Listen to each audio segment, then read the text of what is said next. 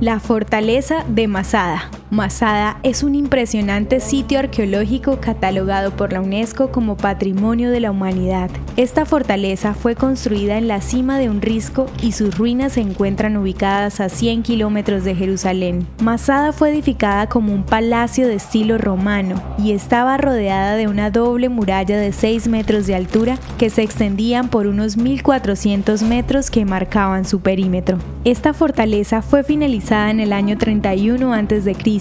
y refleja la capacidad e ingenio de los constructores de la época, quienes trabajaron a órdenes del polémico gobernador Herodes el Grande. Este gobernante fue odiado por su colaboración con el Imperio Romano y construyó esta fortaleza para refugiarse en caso de una conspiración o rebelión en su contra. Esta misma, luego de su muerte, sirvió como bastión de la última resistencia judía desatada por los celotes en contra de los romanos hacia el año 70 después de Cristo.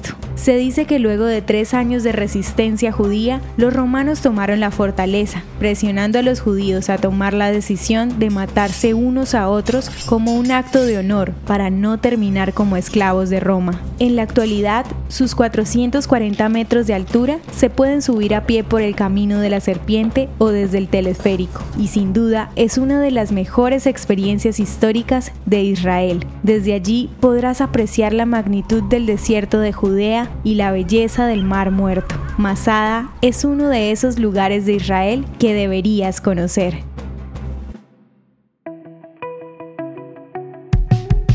Esto es Audio Historias de Israel. Si quieres apoyarnos, recuerda que puedes compartir, guardar o comentar.